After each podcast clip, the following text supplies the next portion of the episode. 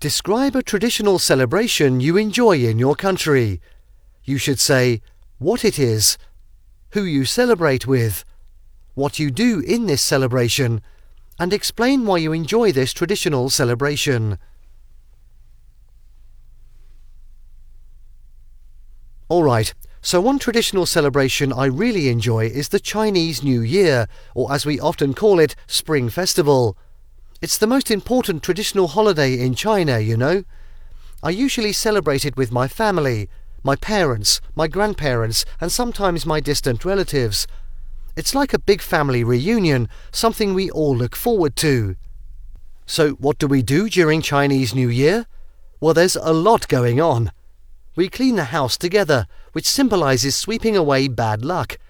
Then we put up red couplets on the doors.These are short poems wishing for happiness and good fortune in the coming year. Also, we prepare a big feast on New Year's Eve. It's not just about the food, but also about the togetherness, you see. Oh, and of course, there are the red envelopes.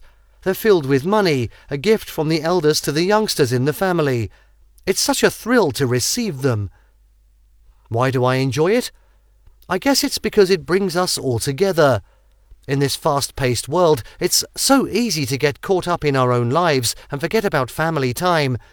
But during Chinese New Year, we get to slow down, catch up with each other, and just appreciate the warmth of family. Plus, I love all the traditions and rituals. They remind us of our rich cultural heritage. So yeah, Chinese New Year is definitely something I look forward to every year.